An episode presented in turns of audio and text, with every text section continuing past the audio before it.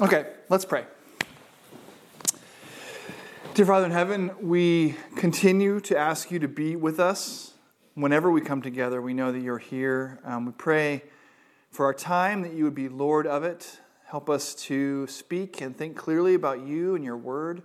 Um, help us to get back on track where we're wrong. Help us to stand firm where we're in your word and will. Um, and help us to see the difference. Please lead us um, as we answer confusing questions. Speak to us clearly. We ask this in Jesus' name. Amen. so, uh, before we get to the questions that I received from the class this year, there are only two of them. But before I address them specifically, I want to reiterate that the question and answer period does not have to end when our time together this morning ends. I want you I want to be available to you to discuss these things at any time, these things and anything. That's literally my whole job. Um, well, not my whole job, but a big part of it. Um, I wanted to also mention that last year's question and answer session is on our website, along with the talks themselves. The talks that you heard this year are just the same as I gave last year. That's why I didn't record them again.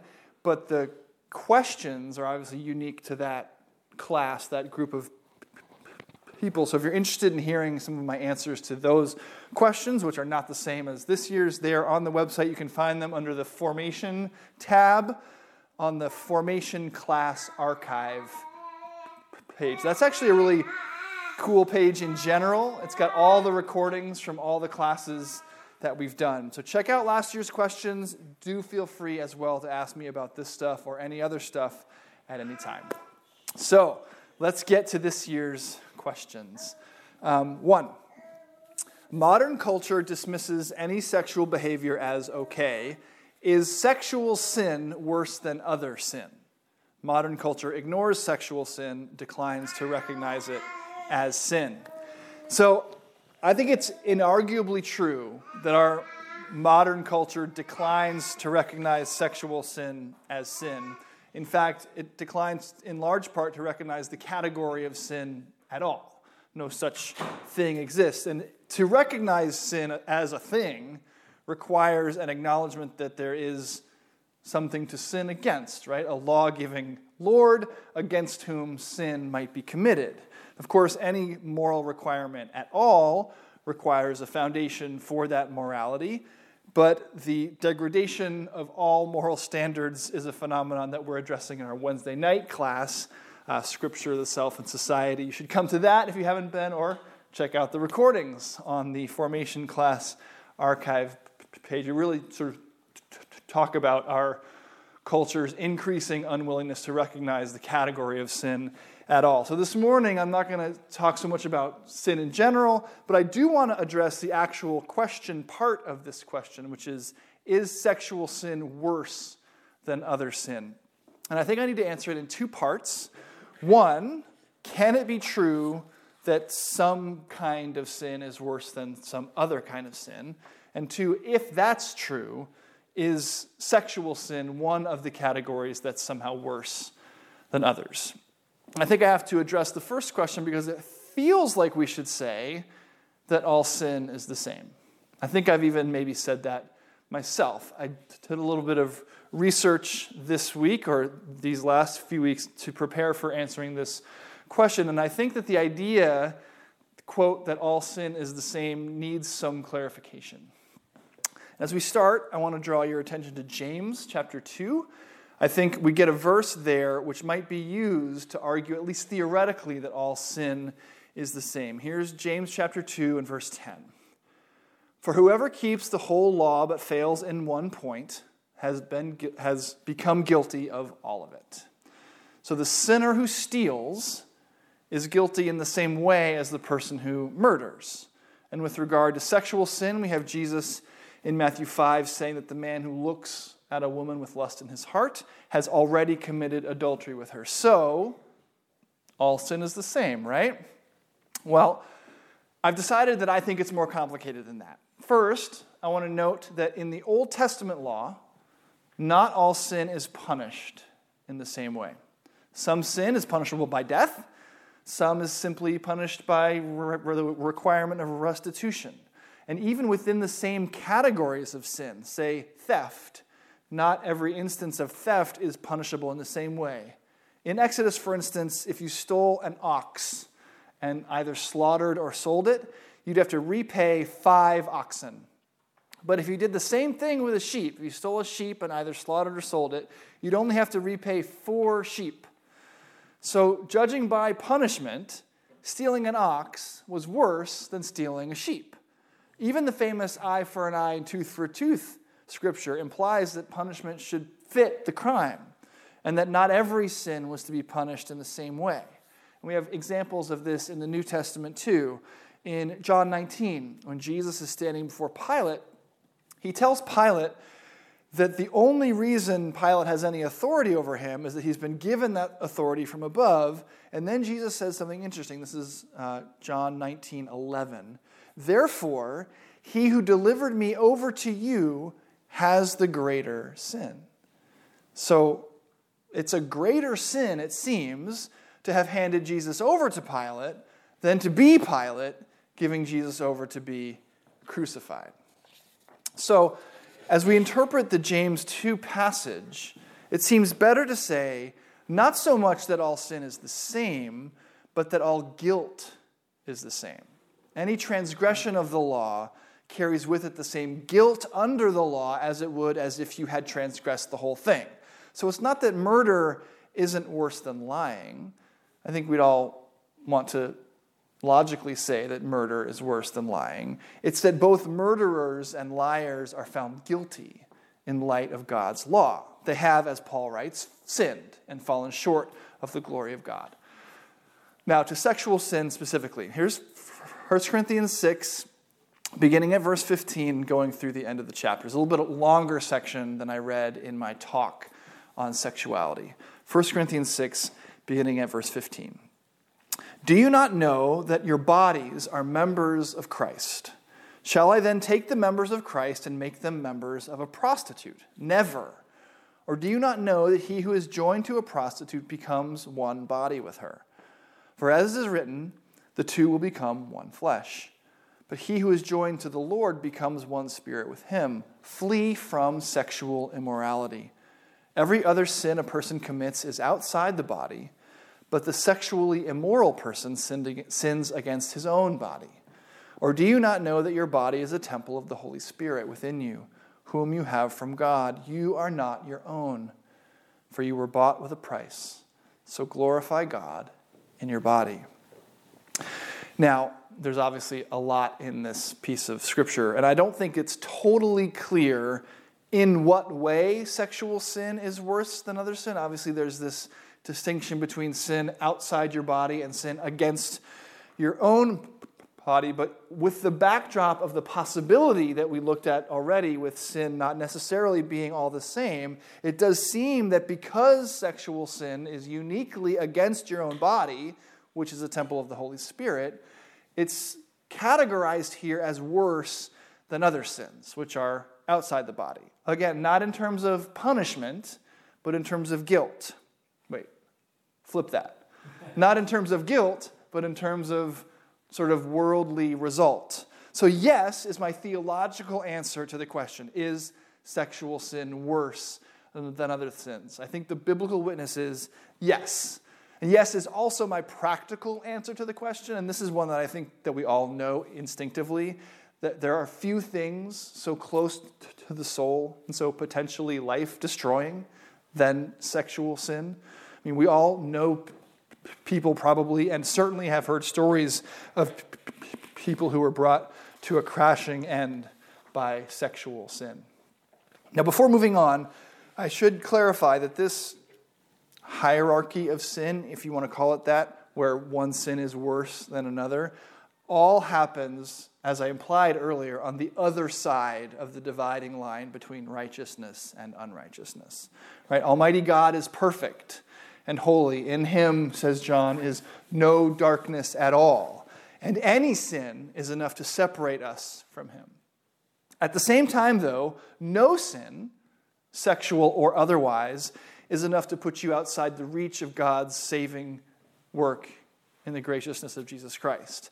So, yes, I think sexual sin is indeed worse than other sins, both theologically and practically, but that doesn't mean you can't be saved if you commit them, or that if you don't commit them, you don't need to be saved. All have sinned and fall short of the glory of God, and all can be saved by Christ's finished work on the cross. Question two. We've established identity markers such as gay Christian are unbiblical and unhelpful. But what about immutable characteristics such as white and black Christian? Is it sinful to see ourselves in this way? Now, in my talk on sexuality, I referenced the statement from the ACNA College of Bishops that asked us not to use the language of gay Christian. That designation, the statement said, might allow people to found part of their identity on a disordered lifestyle or disordered attractions and cause them to stumble in our biblical calling to confess sin, mortify the flesh, and ask God for redemption. You might say that that's simple, right? The Bible calls same sex lust as well as same sex behavior, and indeed any sexualized behavior outside lifelong heterosexual marriage as sin. The Bible calls it all sin. So to call oneself a gay Christian, just like calling oneself a polygamous Christian or a promiscuous Christian, not to mention things like thieving Christian or white supremacist Christian, all of these things would be out of bounds. But what about, as the question asks, other adjectives, ones that don't have a moral dimension? Am I a white Christian? Certainly, in some sense, I am. But is that a helpful way for me to describe myself. I mean, I'm tall too. Am I a tall Christian? To what end would I describe myself like that? And I want to add another layer of complication. What is white anyway? I mean, I personally am 50% Scottish, with the rest being a, a hash of Western European heritage English, German, Irish, and so on.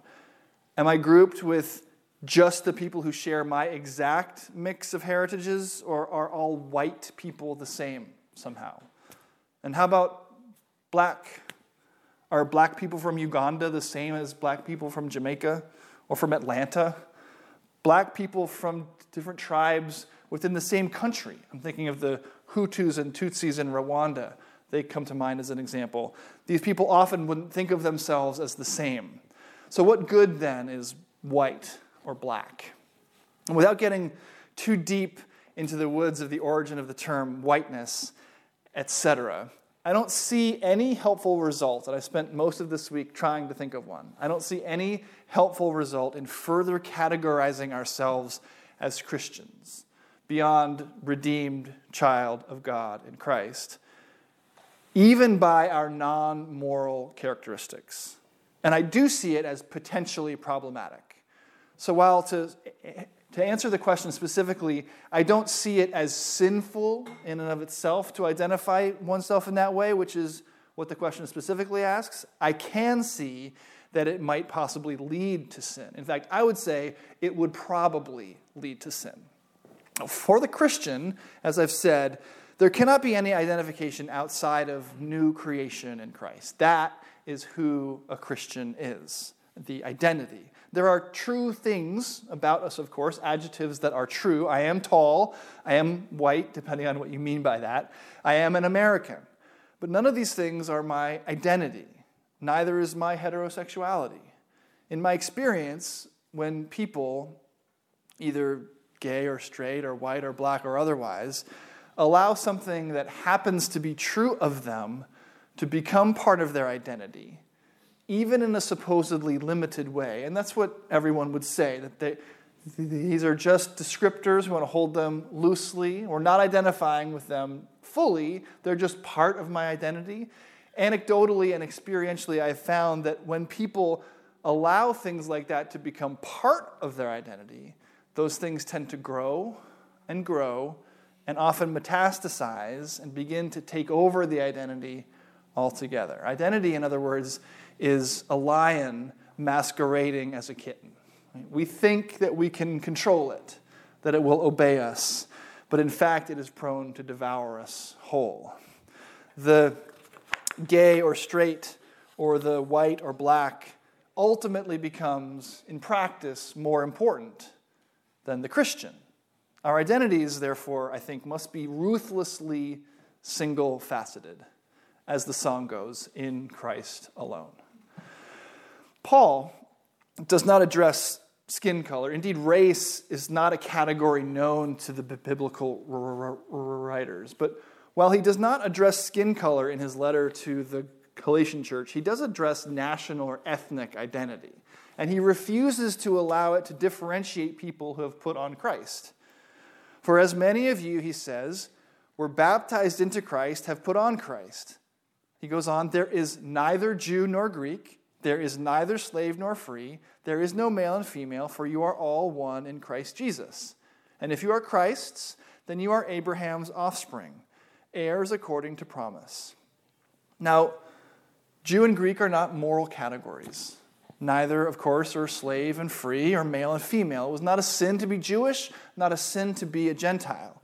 But insisting on the distinction within the church could and did absolutely lead to sin.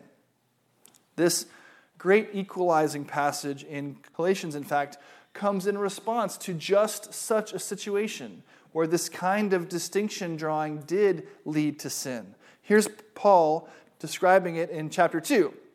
When Cephas, Peter, came to Antioch, I opposed him to his face because he stood condemned. For before certain men came from James, he was eating with the Gentiles. But when they came, he drew back and separated himself, fearing the circumcision party. And the rest of the Jews acted hypocritically along with him, so that even Barnabas was led astray by their hypocrisy. I love that. Even Barnabas. But when I saw that their conduct was not in step with the truth of the gospel, I said to Cephas before them all, If you, though a Jew, live like a Gentile and not like a Jew, how can you force the Gentiles to live like Jews? Their conduct was sin, says Paul, not in step with the truth of the gospel. And what did they do? They made distinctions between people within the body of Christ. So let's not do that. I think white Christian, black Christian, tall Christian, short Christian, and any other adjectival modifiers need to be thrown away. Not that they're not true and they're not moral, but they're not helpful. We are all one in Christ Jesus.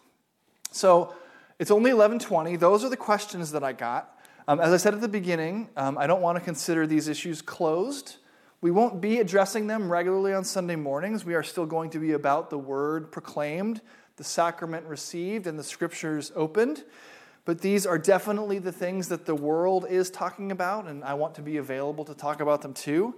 Um, I should say, uh, for the record, how grateful I am to the vestry and staff and other leadership of the church for supporting me through the conception and execution of this class, for their encouragement and their biblical faithfulness. Few of them were even willing to look over the talks as I wrote them to lend another set of eyes, making sure that as best we can, we are faithful to God's proclamation on these topics. It would certainly be my job to and I calling to address these issues, even if our vestry wasn't 100% in agreement, but we can praise God that our lay leadership is in fact united on these issues. Uh, we talk about them at the vestry and staff level. We pray for God's guidance, and we are committed to founding everything we do in this church on the solid rock of the biblical witness. Now, speaking of the biblical witness, we're certainly not stopping now. Um, Dr. Michael Nicholson, as I announced in church, is going to start his class on the Song of Songs on October 16th. The whole reason that we organized this class and the sacraments class like this was that so if you wanted to do this class, it would be basically during the Ecclesiastes class. So he's got one more week of Ecclesiastes after this. Um, and then Mike Neal will, uh, on that same day, October 16th, start his class on the sacraments of the church right here in this room um, baptism and communion. And make no mistake, that class will absolutely be a Bible study too. Uh, so please come and study the Bible with us. Um, we do have a couple more minutes to talk. Um, why don't I close us sort of officially in prayer and then we can hang out for 20 minutes. But let's pray. Thank you, God, for speaking into the world, for not leaving us adrift. Help us to understand what you've said in your word. Help us to submit ourselves to it. Help us to be the city on a hill that you've called us to be, the salt of the earth and a light to the world. We know that it is only in you and through you that these things are possible.